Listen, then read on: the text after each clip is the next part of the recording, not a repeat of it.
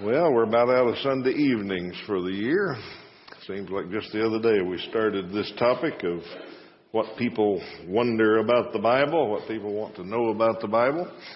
And uh, we're on our sixth topic, starting our sixth topic tonight. And we'll spend the rest of the, the month on it.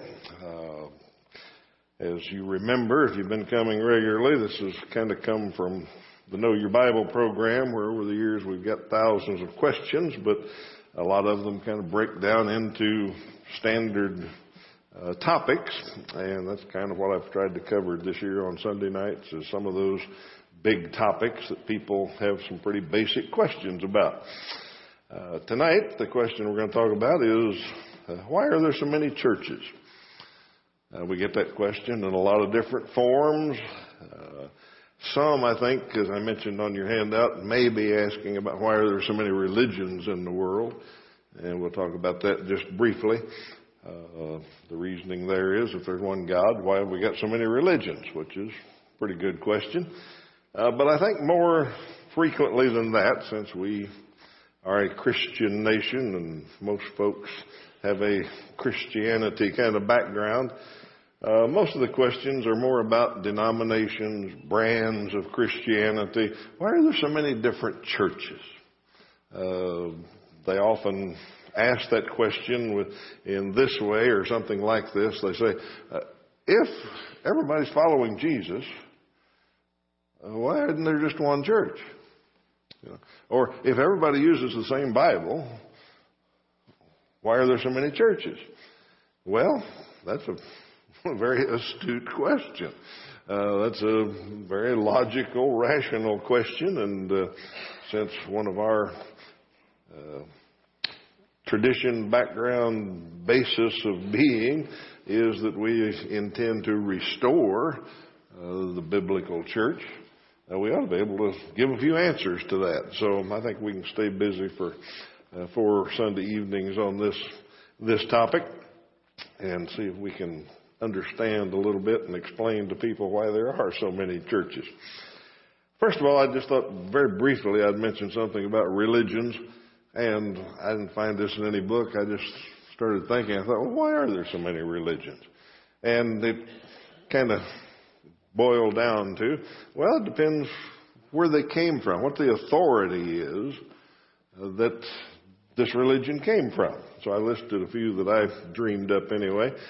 A lot of religions in the world come where there is absolutely no book, uh, holy book, no Bible, uh, no teaching like that. Uh, a very primitive society. Uh, I mean, we're still finding uh, primitive societies in the jungles of South America that have never interacted with the rest of humanity, it seems. Uh, so whatever religion they have, it's probably nature based. Romans 1 says that you can't look at the world and not know there's a God. So everybody's got this understanding that there's some kind of divine being.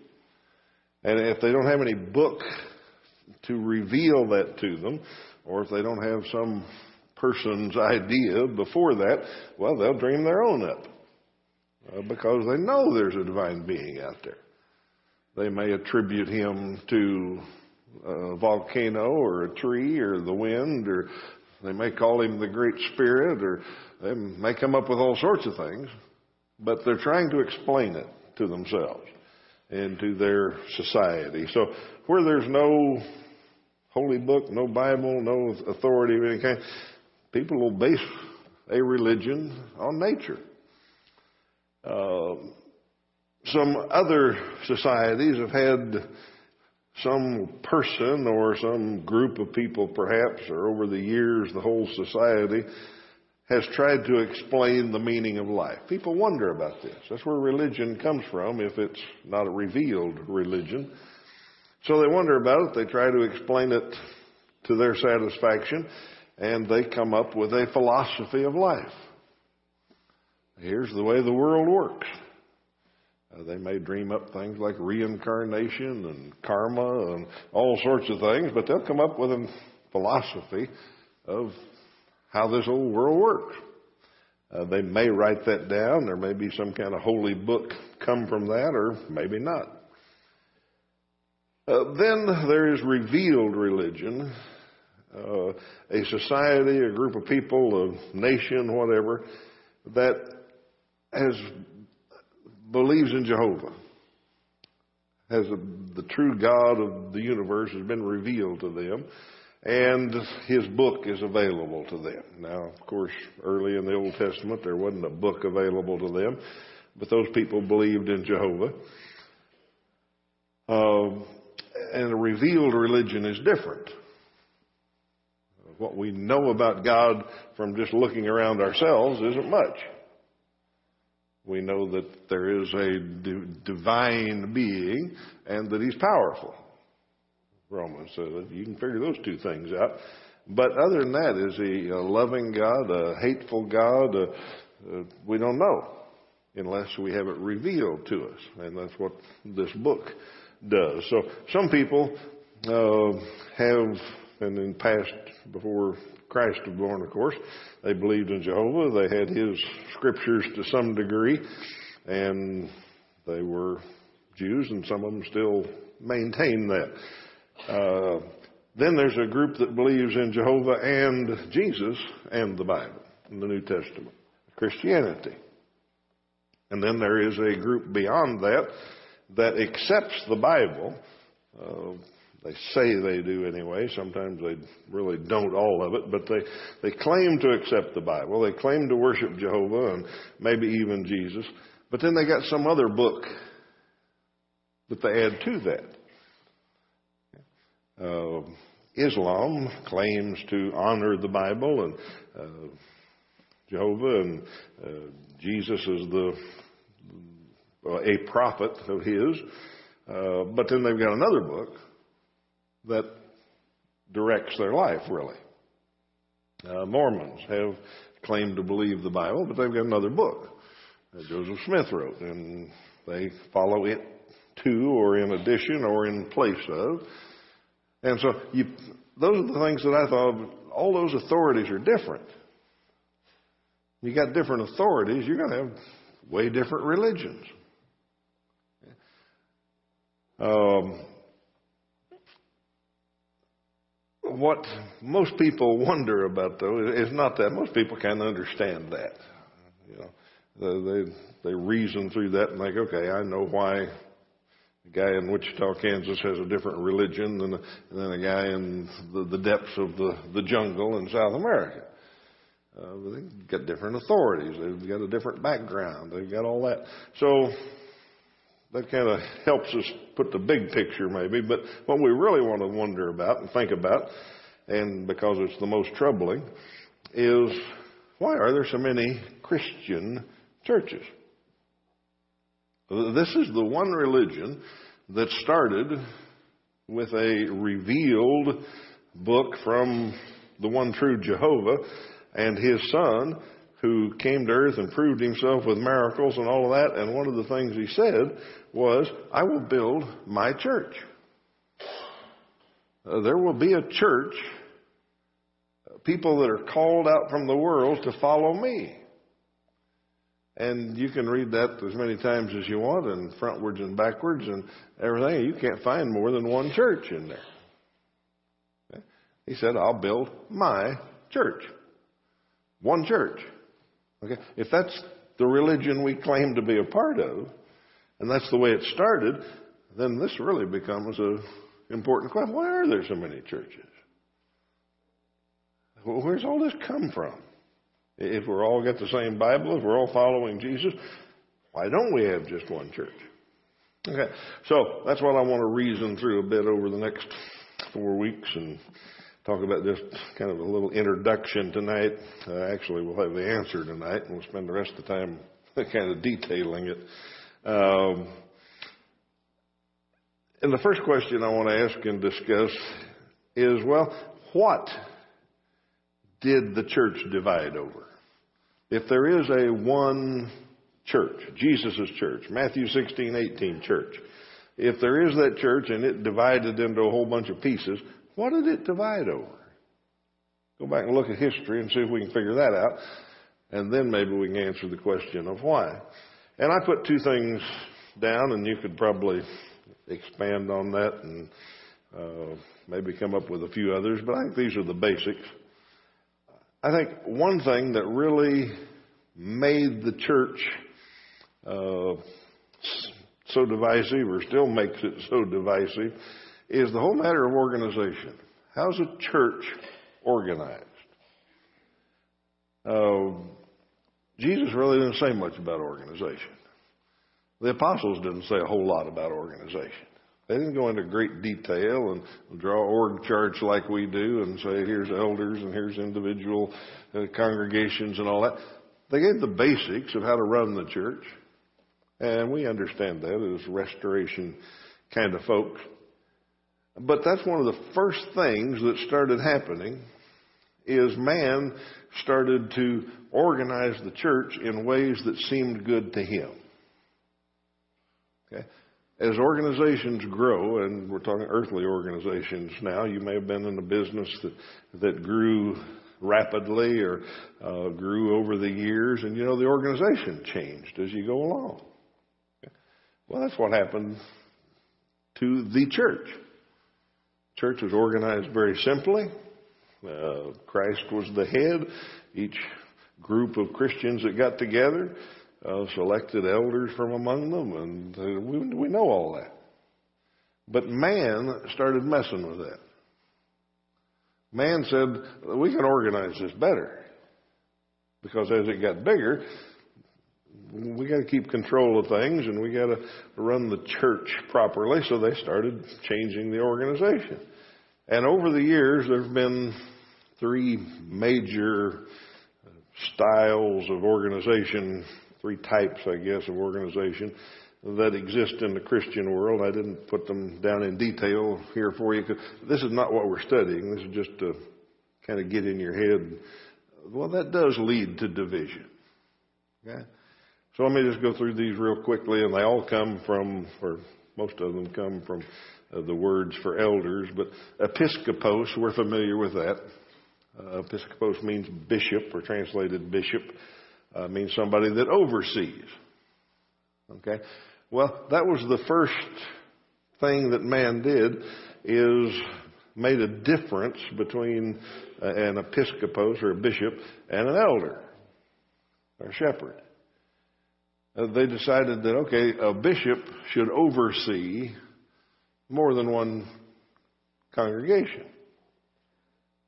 And so, over the first few hundred years of Christianity, uh, the church developed an episcopal leadership where bishops run things. Not just a group of Christians in one city, but numerous cities and areas and regions. And they might go on and build a hierarchy above the bishops, and some did, archbishops and on up, and all that. In, when that kind of organization takes hold, then uh, the power comes from the top down. And the rules and the regulations and the interpretations of things, okay, comes from the, the top down. And those positions up there of authority, the bishops and those above them running everything, they self-perpetuate. They appoint each other. and when one dies, they pick another one. Okay? You can see how that quick, pretty quickly gets way removed from the people down here or the church. Uh, Roman Catholic Church is organized that way. Uh, the Anglican Church is run by bishops, archbishops. The Episcopal Church, Methodist Church, that's the way they're structured. That's the way they're organized. A second kind of organization is called Presbyterian, not after the denomination, but after the word uh, presbyteros, which means elder. In this organization, the, the local congregation picks elders, and then they pick a few of them to go to a regional presbytery. And that presbytery is over a number of uh, uh, congregation. It's a lot more like our representative government in the United States. The, the people pick elders locally, but then send them off to represent them in this other body. And this other body owns the property and picks preachers and, and does all of that kind of thing. Uh, rules the congregations from this presbytery and then a synod and they build other things up there. Uh, this one is it's different because it starts at the bottom. The people are picking their leaders at the bottom uh, to run a representative government. But it still gets a body up there that's detached from the people. Okay? The third major style of organization is called congregational, which is exactly what it is. Things are done at the congregational level. The people in a congregation pick their leaders, they pick elders and deacons. Uh, that congregation is independent, it's self governing. Uh, they own the property, they pick the ministers, they make their decisions. Uh, that's where the power resides in the congregation. Okay? Now, some of them have some kind of headquarters or whatever, but the, the power's still down there at the local independent group. That churches of Christ are congregational, if you want to use that term. Uh, Congregationalists are, Baptists are, basically. They've got other organizations that people go to represent, but they're still a congregational operation. Okay, now what's the only reason it's important to know anything about that is, to me, that's where a lot of change and digression or uh, division comes from. Because there's a huge difference in those on how close you stay to that one true church, if you will. Once you get a hierarchy built, once you get leaders up there that appoint themselves and perpetuate that hierarchy, it's pretty easy to change things. And everybody else just has to follow. It's pretty easy to decide that, okay, now we're going to believe this. Now, in one sense, it's easy, but in the other sense, it's the most dangerous. Now, you just think about those differences in organization.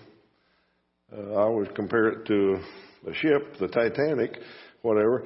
If you're one great big ship that's got no holes or anything else in the bottom, it's pretty easy to sink you.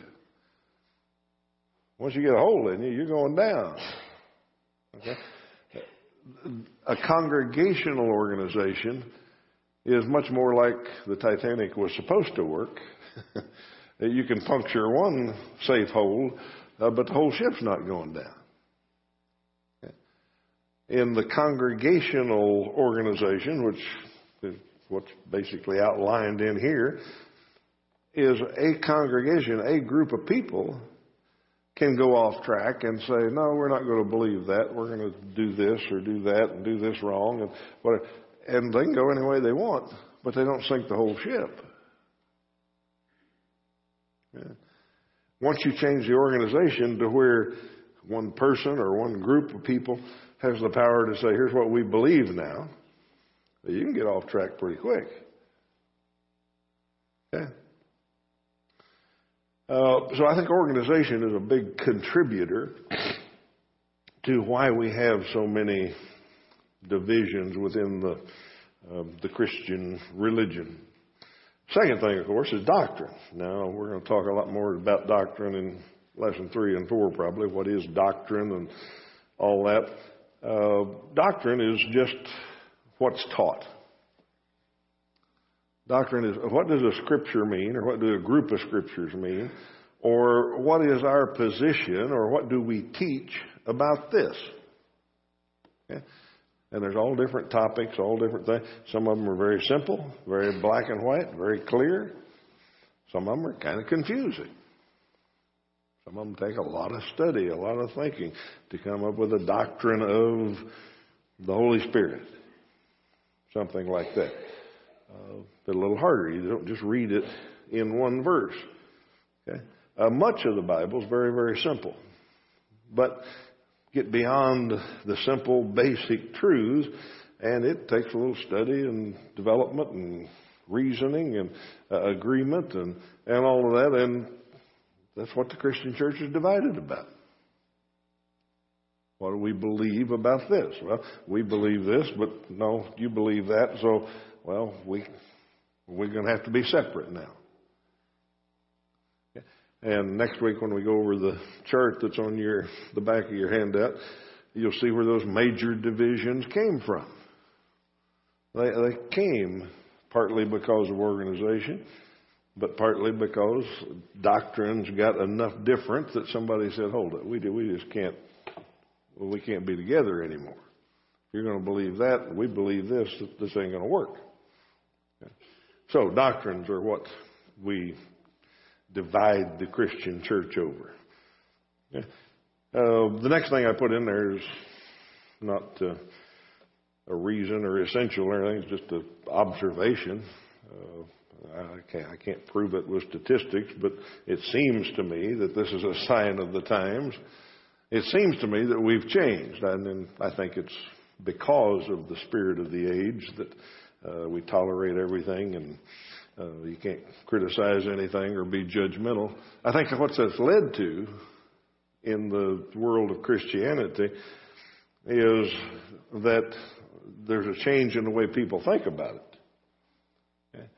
Uh, used to, uh, when I was younger at least, it seems to me that people were pretty brand loyal. You know, whatever they were raised in is pretty much what they died in. You know, yeah, they changed if they met a spouse that had a different belief or something, or they studied with somebody that taught them the Bible a little different way or something. But in general, people kind of go to what the folks went to. Now, within that brand, yeah, they had their preferences.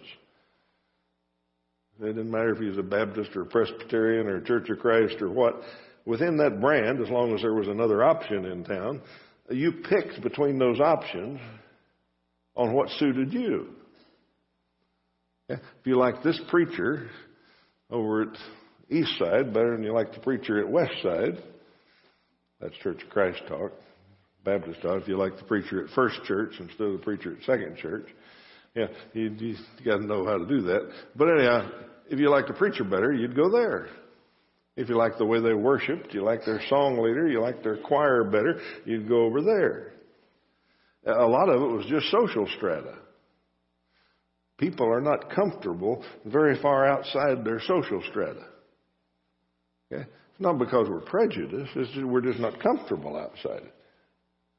There's been all sorts of studies done about that. You put all the social strata from very, very uh, rich and high income and all that down to very, very low, and there's a range of about three brackets either side that people are comfortable with.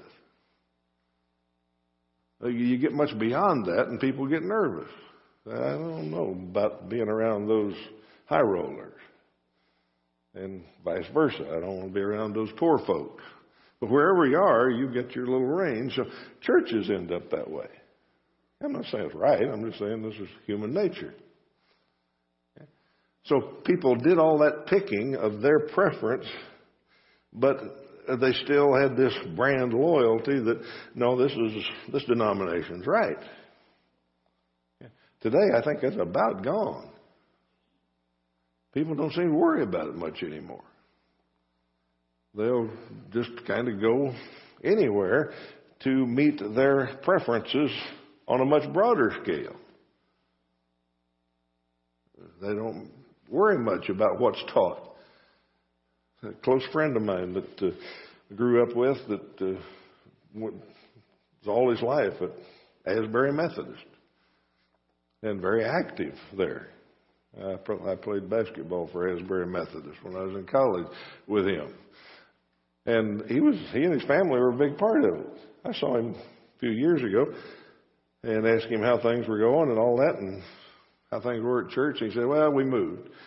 I said, You moved? He said, Yeah, we're over at I think he said Countryside Baptist. I said, What? And so he explains to me that, well, they did some things that he didn't like this worship, he didn't like that, so they went over there. I don't think that would have happened 30, 40 years ago. I think we've expanded our idea of what we get to choose and what our preference is, and doctrine and tradition doesn't have much to do with it. So probably, if my theory is correct, a lot of the millennials that are listening to this sermon think, what in the world is he talking about? Why is this such a big deal?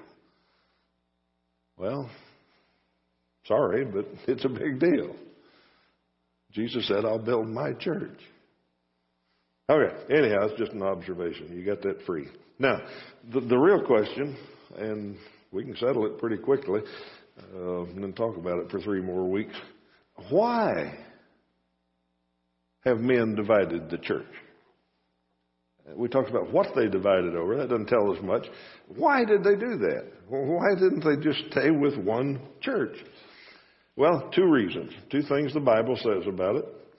And we'll look at them. And since this is uh, slightly embarrassing, it's supposed to be a very scriptural lesson. I've got two scriptures, and I messed both of them up. So get get your pen out. Get your pen out and fix them. Acts twenty thirty. I don't know where the 8 came from. I typoed that one. Acts 20, 30. And the second one, I really went off track. That's First Timothy, chapter 4, verses 1 through 3. That's one way the church gets divided, I guess. Preacher can't type. Okay, Acts 20, 30.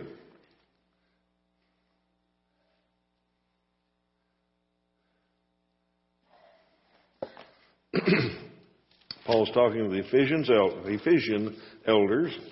He's leaving them. He's on his way to Jerusalem, and he has a warning for them. And he reminds them of how he studied with them, and on and on. And verse 29, here comes his warning. Well, right before that, he tells them to be shepherds, uh, to watch themselves and the flock. They're overseers and they're shepherds, and uh, to be careful. Verse 29 I know that after I leave, savage wolves will come in among you and will not spare the flock. Okay, savage wolves is a term that Jesus used when he talked about false teachers. Jesus said they're going to be false teachers. They're like savage wolves. They'll come in, they'll tear things up. Okay? So Paul tells the elders in Ephesus, I know when I leave, this is what's going to happen. Verse 30 Even from your own number, men will arise and distort the truth in order to draw away disciples after them. So be on your guard. Okay, there's the first reason. Uh, this is why men divide the church of the Lord Jesus. He says they will, from among the eldership, men will arise, they'll distort the truth, they'll twist it. Okay? In order, there's the important thing. Uh, uh, so, you, so you can distort the truth just because you don't know any better.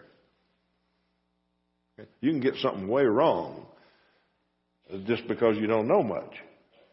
In fact, 2 Peter 3.16 says, Peter said, Paul writes some hard stuff. There's some things that are hard to understand. And some people, listen now, because they're ignorant and unstable, will twist those scriptures, will distort them. Okay? So some people just don't know any better. Uh, doesn't have much background in Bible study or doesn't have much uh, understanding or doesn't, doesn't have much intelligence maybe. Looks at a verse and says, oh, I think this means this. Okay, well, it doesn't mean anything close to that. Okay. But the difference is they're not doing it uh, on for this reason. So you can be wrong about a lot of things in a real innocent way. Might not be good for you, but you can be pretty innocent about it. But Paul says, I mean, yeah, he says what's going to happen here is men from among the eldership will arise. They'll distort the truth in order to draw away disciples after them. Okay. Why does the church get divided? Pride. One man, one group of men, one, one group of people's pride. We want people to follow us. I want people to follow me. And one way I can do it is by distorting this scripture, by teaching them that this is the right thing and they'll follow me and everybody else won't will follow them and I'll have my following. Yeah? Sounds horrible, doesn't it? To do that to the church that Jesus said he would build. But that's what Paul says is the reason. This is where it comes from. This is how it happens. The, the men want to be lifted up. They want to be followed. Okay? That's why that's a disqualification for an elder. Somebody that wants the preeminence. Somebody that wants to lord it over people. Not qualified to be an elder. Okay? Uh, that's one reason, and a little side tab here. Uh, that's one reason I've always thought in this congregation at least, or this situation, a preacher shouldn't be an elder. I don't think that's scripturally provable. I think in a small congregation, that's fine. But I think if there are other men available and all of that, I think it's dangerous to have one of the elders, one of the shepherds, one of the leaders spend an hour every week getting to talk to the flock. There is a temptation there to draw a following. Yeah? So I've always thought that was not a good idea here. Uh, and it's because of this, not that it would happen or anything else. I just don't think it's something to mess around with. Because Paul said, here's where it's going to come from. It's going to come from within the eldership. Somebody's going to get a following and like that following. And they're just going to keep pulling until they've got their little group. Okay? So that's first reason. Second one, First Timothy chapter 4. Paul wrote to Timothy and says, the Spirit says specifically, in later times, some will abandon the faith they will follow deceiving spirits and things taught by demons. Such teachings come through hypocritical liars whose consciences have been seared. They forbid people to marry and they command people to abstain from certain foods, and he goes on and on. Okay, so here's Paul's prophecy from the Spirit to Timothy that Satan will plant some doctrines in men's minds. Yeah, he will change things. And that shouldn't surprise us a bit. You may say, Satan's going to do that? It's what he's been doing from day one. It's what he did with Adam and Eve. God had a very clear doctrine about the trees. And what Satan say? Eh, he didn't really mean that. You can change that if you want to. That's his style. He's the father of liars. He's been doing it forever. Okay? So Paul says that'll happen in the church. Satan will plant, teach these doctrines that spirits are deceiving. They'll get somebody to believe this. Okay? Now, once again, there's a difference in degree here. I've, I've been wrong about some scriptures before. I, get an idea in my head. I just read that scripture and don't do enough study, or I've heard something all my life, and I think, well, that's what that means. Yeah? But I don't do any damage with it. You know? And if I ever said it from the pulpit or something, somebody probably would call me on it. Some older saint would say, Whoa, did you really say that? I don't think that's right. That's good. Okay? But here's the trick. Here, here's the, the, the step we got to remember. Paul said that kind of teaching, whatever that demon plants, whatever that false doctrine is, whatever that deceiving idea is that gets planted in somebody's mind, it'll come through hypocritical liars. It'll come through men who don't have a conscience about teaching the truth and want that following again. Same reason, I think, pride. And there may be others. I think some TV preachers and stuff like that, they get caught up in the lifestyle and the big dollars and the lust of the flesh, lust of the eyes, perhaps, but I think most of it's pride. I think some teacher has this idea that Paul says can be planted by Satan. And if it doesn't bother their conscience to teach something that's wrong, they'll become hypocritical liars to draw a crowd to them. And I'm not making this up. This is the two things that the Bible says. Here's where division comes from. Here's how it happens. Yeah? So, the bottom line answer why are there so many churches? The flesh. Men's carnality.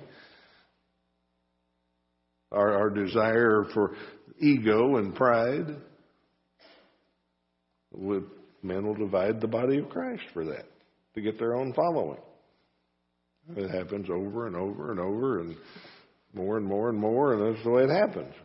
So you get 2,000 years later and you got a organization chart, or not an organization chart, but a chart like I got on the back there, where there's every kind of group in the world that says we follow Jesus. But we also believe this or that or the other. All right, we'll talk about that in more detail next week. That's the, the why, I think, in simple terms. Appreciate your attention today. I know many of you have had a long day, and I've got a longer day coming. Uh, lots of things going on today at Northside. Uh, teens and their parents have been uh, working and playing all day, and got a little while to go. We appreciate all of you parents that are working on all that. Lesson is yours. If you're here and need to respond to the Lord's invitation, we'd be happy to help you with that or with anything that you need from this family. Let's stand and sing. If you need to come, come.